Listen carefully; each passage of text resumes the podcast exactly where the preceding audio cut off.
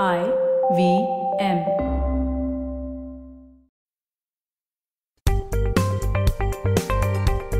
Folks, welcome to Paisa Vaisa. I'm your host Anupam Gupta, B50 on Twitter, and we are doing some B2B fintech stuff today.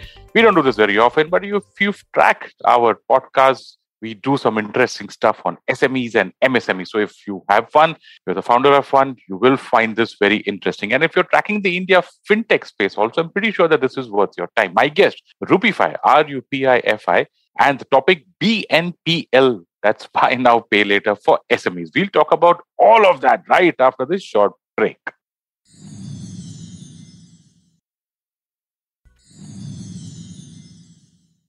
And welcome back. My guest, Anubhav Jain, co founder at Rupifi. Anubhav, welcome to Paisa Vaisa. Thank you so much for doing this for our listeners. Thank you, Anupam. Really excited to be on Paisa Vaisa with you. Thank you so much. So let's get into what Rupifi does, right? Because as per your website, Rupifi provides embedded B2B payments and checkout for marketplaces. Could you help us understand what exactly this means? Sure. Let me break it down and uh, make it simple to understand. So there are three parts to what Rupifi does. Like you said, there is the embedded word that is there in what we do, B2B payments, which is very core to what we provide, and marketplaces. So taking a step back and in talking in terms of first principles, B2B, when we talk about, we are talking about businesses to businesses. So it could be a very simple transaction where there is a small retailer who's buying from a distributor or a distributor who's buying from a brand.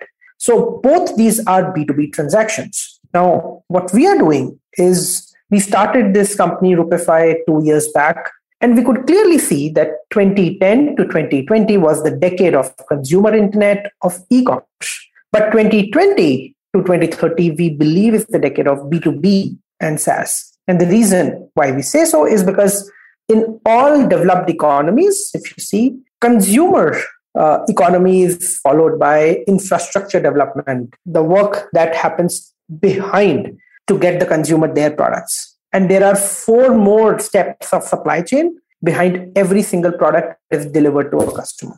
So we always believed that this is the time for us to get behind these B2B supply chains and B2B marketplaces was one aspect which was growing very fast in India. We all know about the stories of companies like Udaan, which have done really well. They have grown fast. They have proven that how they can remove middlemen and create efficiencies in the whole supply chain ecosystem. We were very clear that there will be many more such companies which will be built. And this was back in 2019, 2020, when we were just thinking about Rupifi. And fortunately, we've been proven absolutely right because if you see the last couple of years, there is a lot of capital, there's a lot of growth that has happened on the B2B marketplace side. A B2B marketplace is nothing but you can imagine something like a Flipkart or an Amazon for businesses. So the moment the way consumers buy from an e-commerce website, the same way businesses buy from a B2B commerce or a B2B marketplace.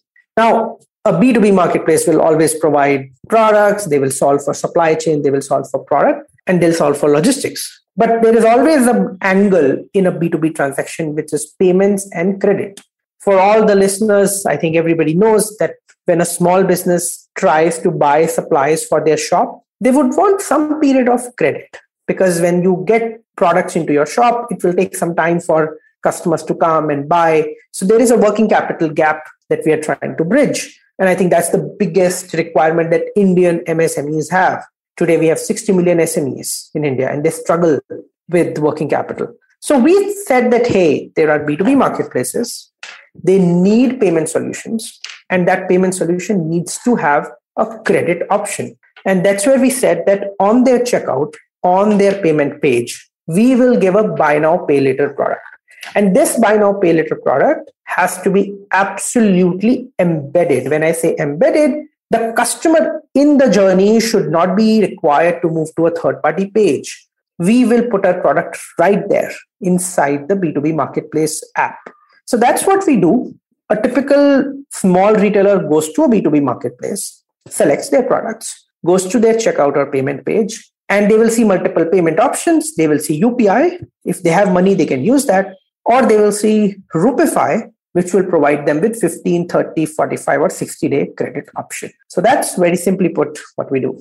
Fantastic. So just to get this right, are you the, you know, so are you the technology provider or the enabler here, or do you also take lending on your books like an NBFC, right? Because typical BNPL players have that angle as well. What exactly is your role or your identity in this entire process? Sure. So in this entire process, we do everything end to end, right from sourcing the customer to underwriting the customer, looking at their data, uh, servicing the customer, and collections from the customer. The only thing that we don't do today is the balance sheet. So we are not an NBFC. We uh, work with most of the incumbents, the traditional banks and NBFCs, provide them a technology layer. So, right, like you rightly said, Anupam, we are the technology interface, the bridge between the marketplace customer and the lender, which otherwise does not exist for such a product. So, we do everything from heavy lifting in terms of data, from operations to collections, but we work with a traditional balance sheet provider. Great. So let's understand the problem here, you know, or the use case or how this works and how this helps SMEs and MSME.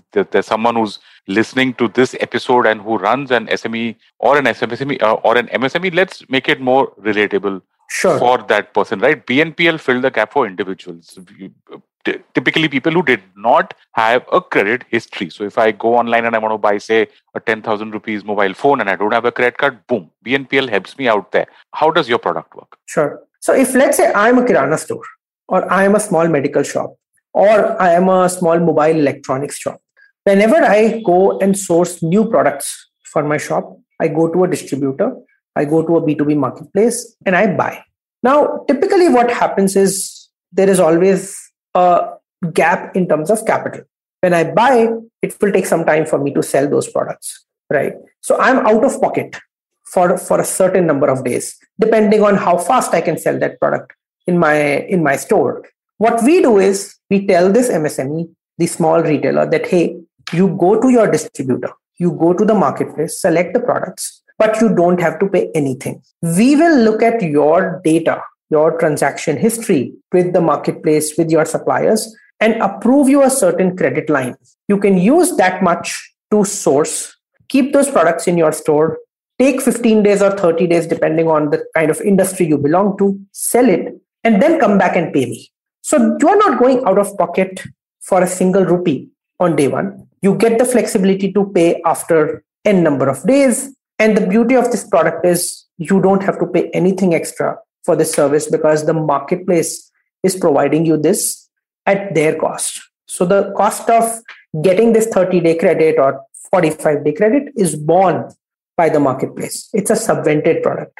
Huh, that's interesting. So how does this work? I mean, you said I like the term embedded B2B payment. So you're saying that your your technology or your option, the BPL, the BNPL option rests within the payment system. So when you check right. out, you have to choose it out there. Is that how it how it works and you know just trying to understand how you solve the problem for the SM, uh, for the SME. Sure. So let's say uh, the retailer goes selects the products. Let's take an example of a Kirana store. A Kirana store is going to a B2B marketplace and they select 20 kgs of rice and 40 liters of oil. The total bill comes to be 10,000 rupees. Now they go to the payment page. They say, I will pay using my Rupifi credit line. The moment that happens, we send them an OTP they confirm the transaction. This is because we need to know that it's the same customer who's using the credit line.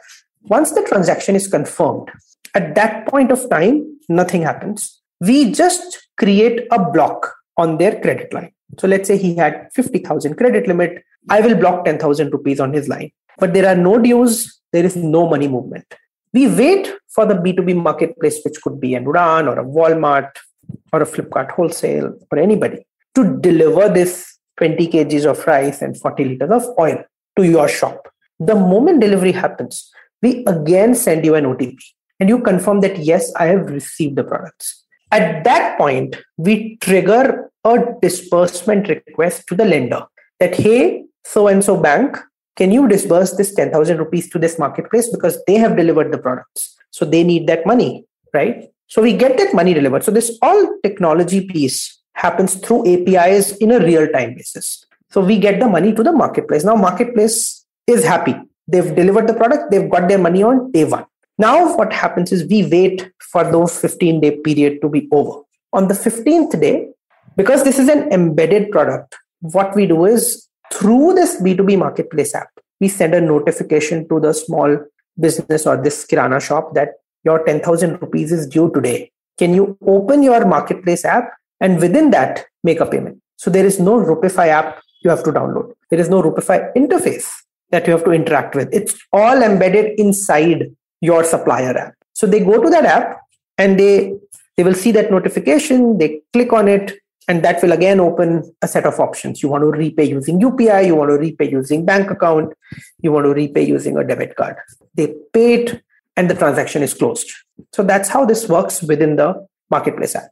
Fantastic. Folks, we're going to take a small break out here, but don't go anywhere. When we come back, we're going to go under the hood. Okay, we're going to talk about all sorts of stuff like what does the Kirana store need to be equipped to do all of this and how does the entire loan process work, interest rates, cost, stuff like that. On this really special episode of Paisa Vaisa, we'll be right back.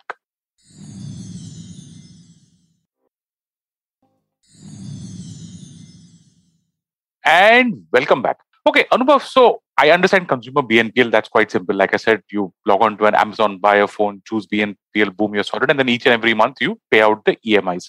There's also a couple of um, intricacies out there, right? Because a BNPL typically then probably puts me into the credit score radar of credit bureaus and then i come under uh, you know then i i need to maintain good credit behavior i'm not sure um if that is similar to what happens in Kirana stores. But if, you can just walk us through the process out here, what do I need as a Kirana store to sign up for Rupifi? Do I need to have you know basic minimum stuff like a bank account and uh, running internet, a laptop or a mobile phone? And when I take your um, product, you know, when I sign on to Rupifi, do I then start to get a credit history? Will I then have a credit score? Will I then need to maintain a certain credit behavior? Let's look at this from the um, from the store's perspective? Sure.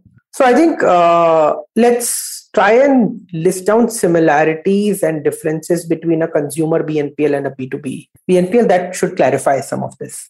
Like a consumer BNPL, a B2B BNPL is also a loan product. So yes, it will help you build your credit history. There will be a record created on your credit bureau the moment you take this product. Because it's a credit product, yes, uh, just like any other credit product, you have to do two things provide your KYC and sign a digital loan agreement, which is a simple terms and conditions, but it's signed digitally, like a checkbox for terms and conditions. A click wrap agreement is what we call it.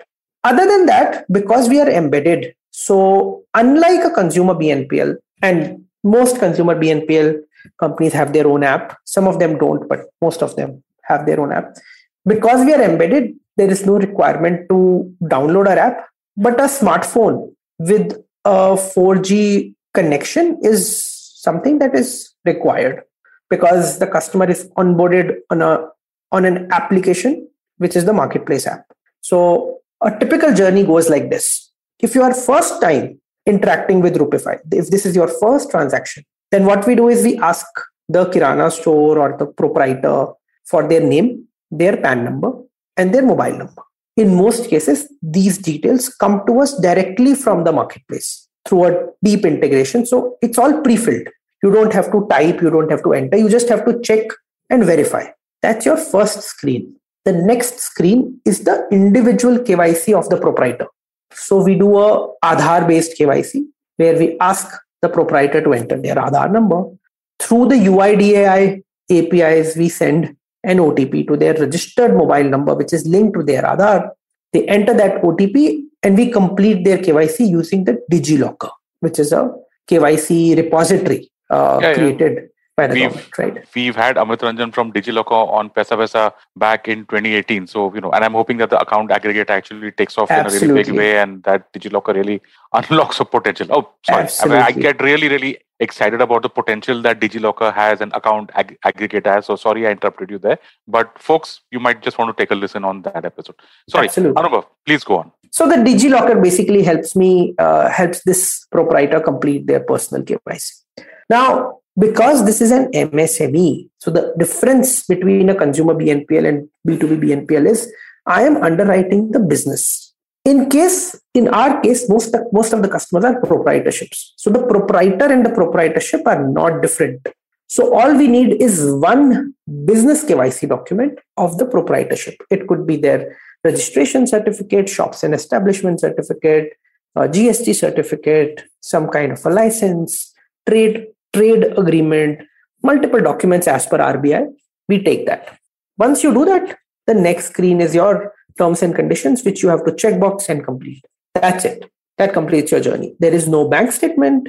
There is no financials. We don't ask for ITRs because we are here going after very small businesses. And we believe that friction only leads to adverse selection. So we have removed friction as an embedded product in all our journeys. And we keep it very simple for MSMEs to use Rupifi. Who solves this problem before you've come in? As in, this is an, an existing issue, obviously, because Kiranas are, you know, and SMEs and MSMEs are huge in India. What is the current solution for exactly the same problem today? Sure. We can break it down into multiple parts to understand the current solution. Some of these marketplaces are doing it themselves. Now, the challenge with that is that's a lot of working capital uh, hit that they will take. Because if they are giving this 15 day credit option, then they are increasing the working capital requirement for themselves, which is not sustainable if you have to keep growing, right? Or you'll need a lot of capital to do that. Uh, since most of these B2B marketplaces are themselves startups and themselves still not profitable, it's very difficult for them to get working capital lines from banks, right? So they'll have to use their equity to do that, which is again very costly. Uh, so, but that but that's something that's currently happening in small pockets. Then we do have a couple of competitors who have been providing this solution in some form uh, in the past. Uh, different competitors have different ways of solving this problem. Some of them still require the customer to download their app, which creates friction. So, uh, but that's also a solution in the market. If you look at the same use case in offline, then there are companies. You spoke about Vayana that you've spoken. They are one been... of the companies that do this, right? So they've been doing it for a long time. They're one of the pioneers in this space, but they do it slightly larger businesses and slightly larger ticket sizes right so so for this kind of ticket size uh, they don't operate and then you have the kirana store's newest found friend BharatPe which does this okay. so BharatPe does it slightly differently we use the purchase data the cash outflow of the sme to underwrite them. A player like BharatPe would use their cash inflow the receivables data on their qr code to underwrite them right? So so those are the solutions that exist in market uh, and it's still an evolving space. It is it is it is. And it's also an important space right? Because the liquidity management for the smaller stores right is a pretty big thing i mean i'm i'm sure that the b2b marketplaces are reasonably well funded and their challenge is to get that payment from the kirana store maybe that's where your um where Rupifi comes in but you spoke about underwriting. So, what is the underwriting model that you follow at Rupifi? Sure. So, Anupam, I think that's uh, without getting too much into details, what I can tell you is the thing that we do is we rely heavily on transaction data. The best way to understand difference between a B2B BNPL and consumer BNPL is in consumer BNPL, you underwrite the consumer. In B2B BNPL, we underwrite the transaction. So, what I mean by that, there is a Kirana store and let's say in a month, they're doing a business of 10 lakh rupees. And for doing a turnover of 10 lakhs, they're buying, let's say their margin is only 10%. So they're buying supplies worth 9 lakhs and selling it for 10 lakhs. I don't need to know that because the only way to know that is through their bank statements and their financials and everything. In that also, you may not know that complete picture because part of that business is in cash. So what we are saying is out of that 9 lakh supplies, this Kirana store is breaking it down into five suppliers. Two lakhs he's buying from, let's say, an Udaan Five lakhs he's buying from an offline distributor. One lakh he's buying from marketplace A and another one lakh from marketplace B. If I'm tied up with marketplace A, I only need to understand that transaction behavior of this retailer and give him sufficient limit to do that 1 lakh monthly purchase. Right? I am not here to give him that 9 lakhs because it will not help if I give him 9 lakh limit on marketplace A because he doesn't come to that marketplace for all his buying. So we are underwriting transactions of that small business on a particular supplier.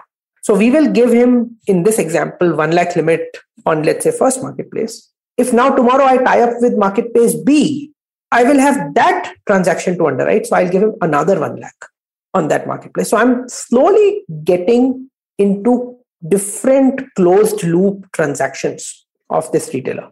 And that's where that transaction data becomes important. How much are you buying on that marketplace? What's your frequency? What's your vintage? How consistently do you buy? What's your average order value? Is it growing? Is it coming down? Do you see an impact during COVID waves? We use all that data to underwrite. So that's the core of our underwriting. Mm. We also use credit bureau data, but you know we have seen that 40% of these kirana stores they don't have any credit history. So even if I pull their bureau, I don't get anything out of it.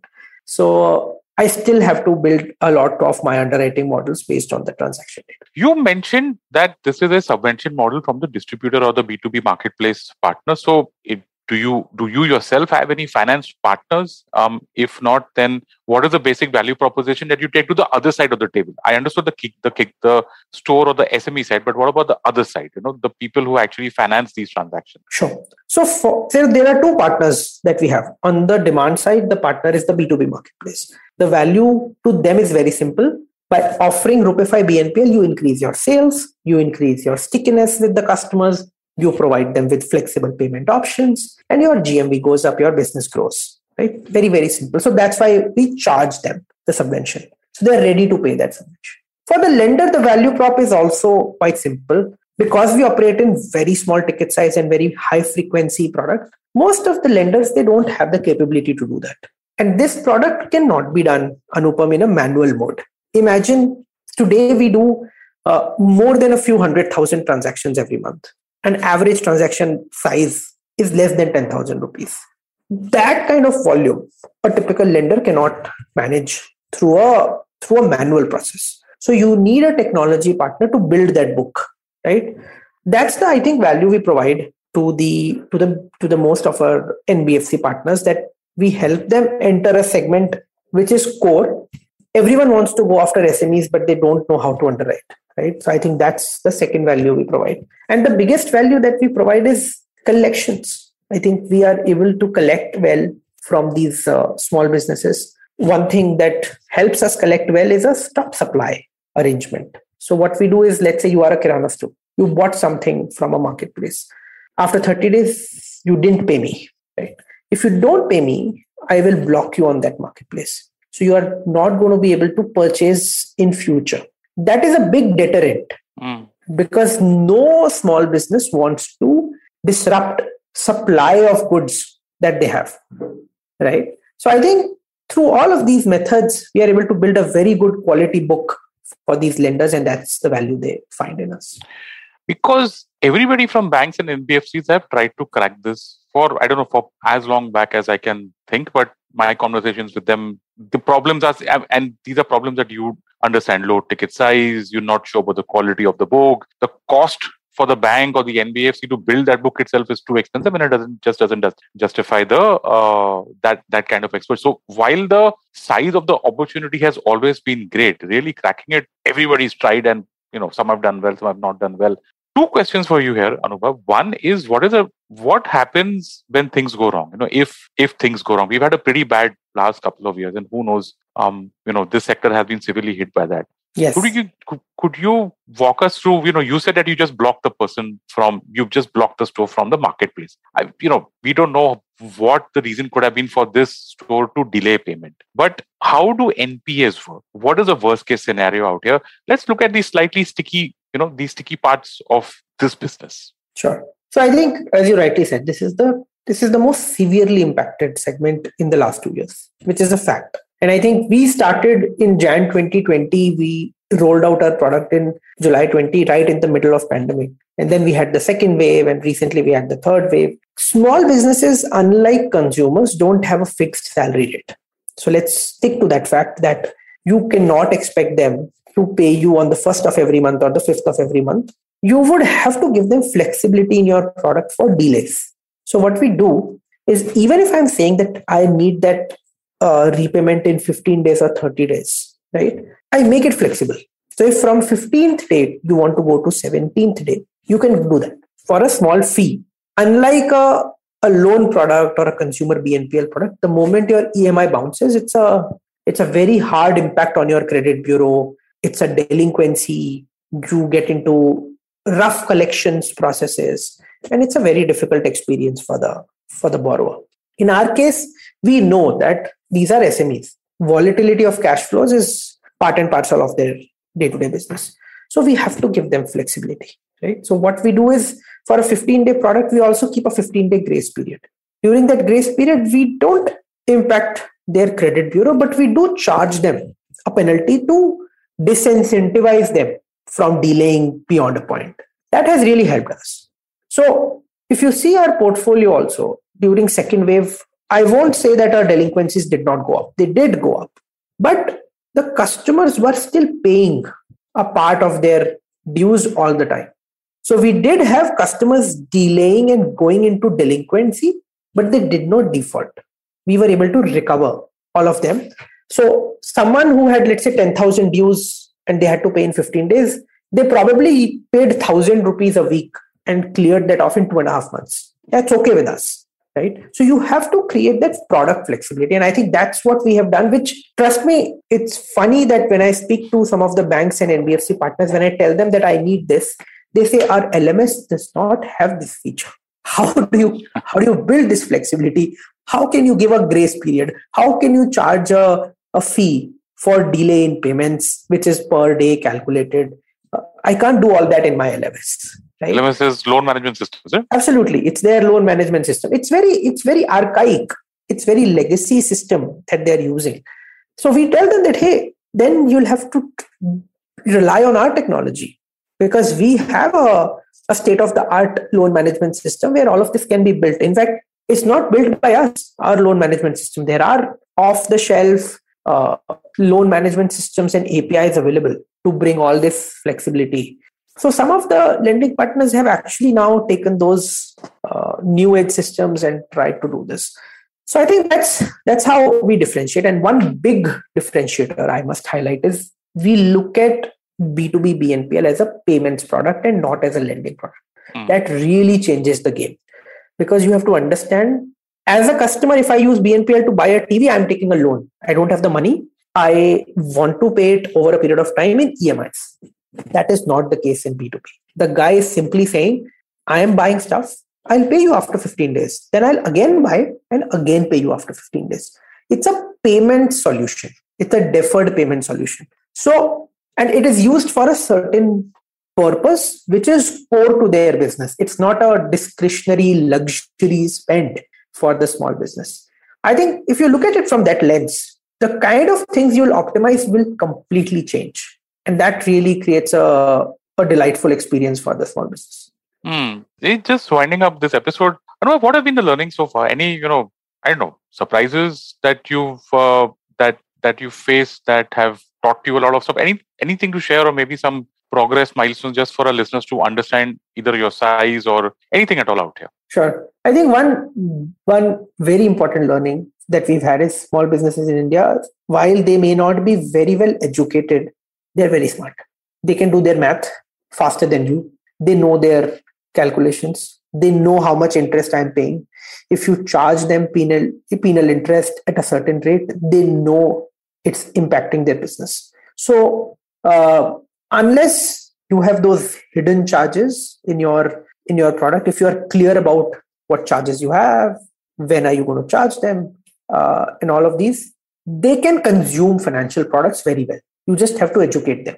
So i think that's the biggest learning we've had that once you educate them they will they will find absolute repeat usage in your product.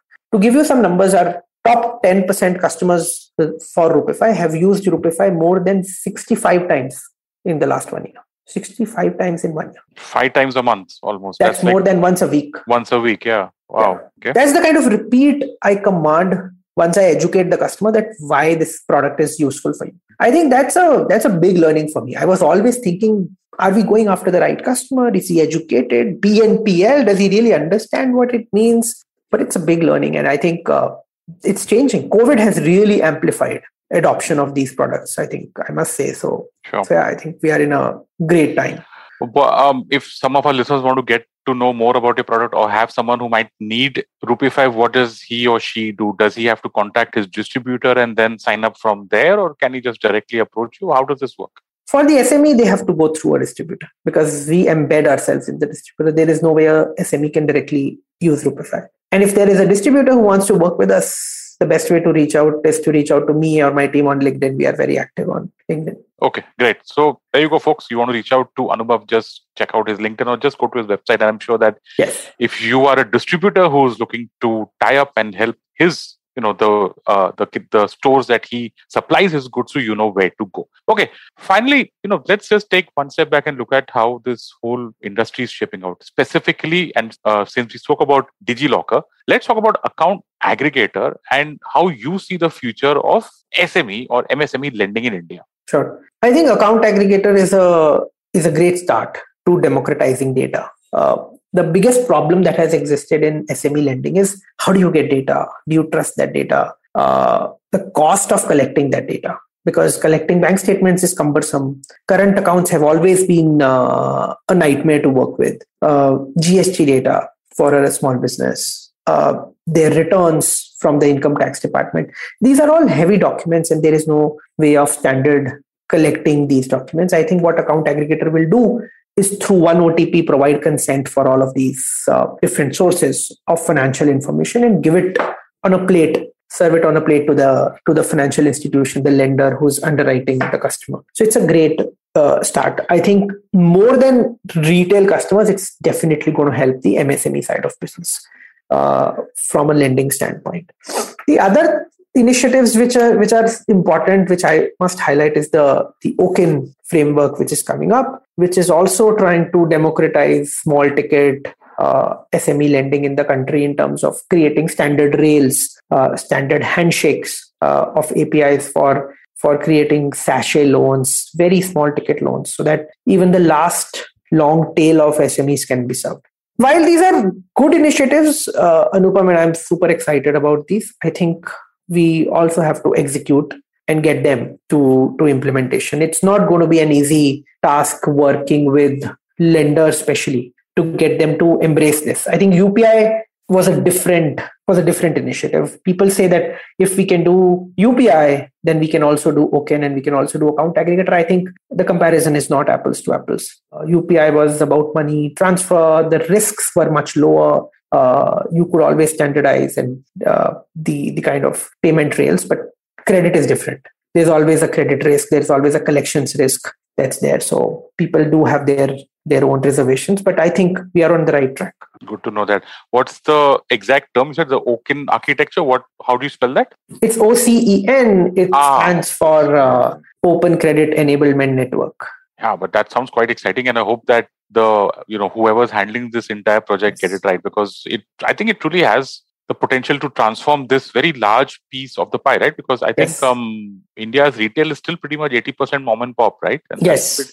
beyond that they all i mean more importantly of course the fact is that they employ a large amount of people on the ground. Absolutely. And uh, anyway i can go on and on. So folks there you go. You should also probably listen to the episode on Vayana network to understand this space in bigger detail. We've at Paisa Vaisa, we've tried to look at all things money, like I said recently on a LinkedIn post. So, you know, stuff like this, I really find what Rupifi is doing really exciting, serves and solves a specific need that is there that, you know, that that needs to be solved in a organized manner and in a transparent manner. And I think, Anubhav, that's what you're doing at Rupifi. What are your future plans from here on? So, I mean, if I have to talk about the vision of the company, where we want to be, we want to serve uh, 15 million small businesses of the country by 2025. How many are there in total, just to get an idea of the size and where, it's, how much of that you're trying to?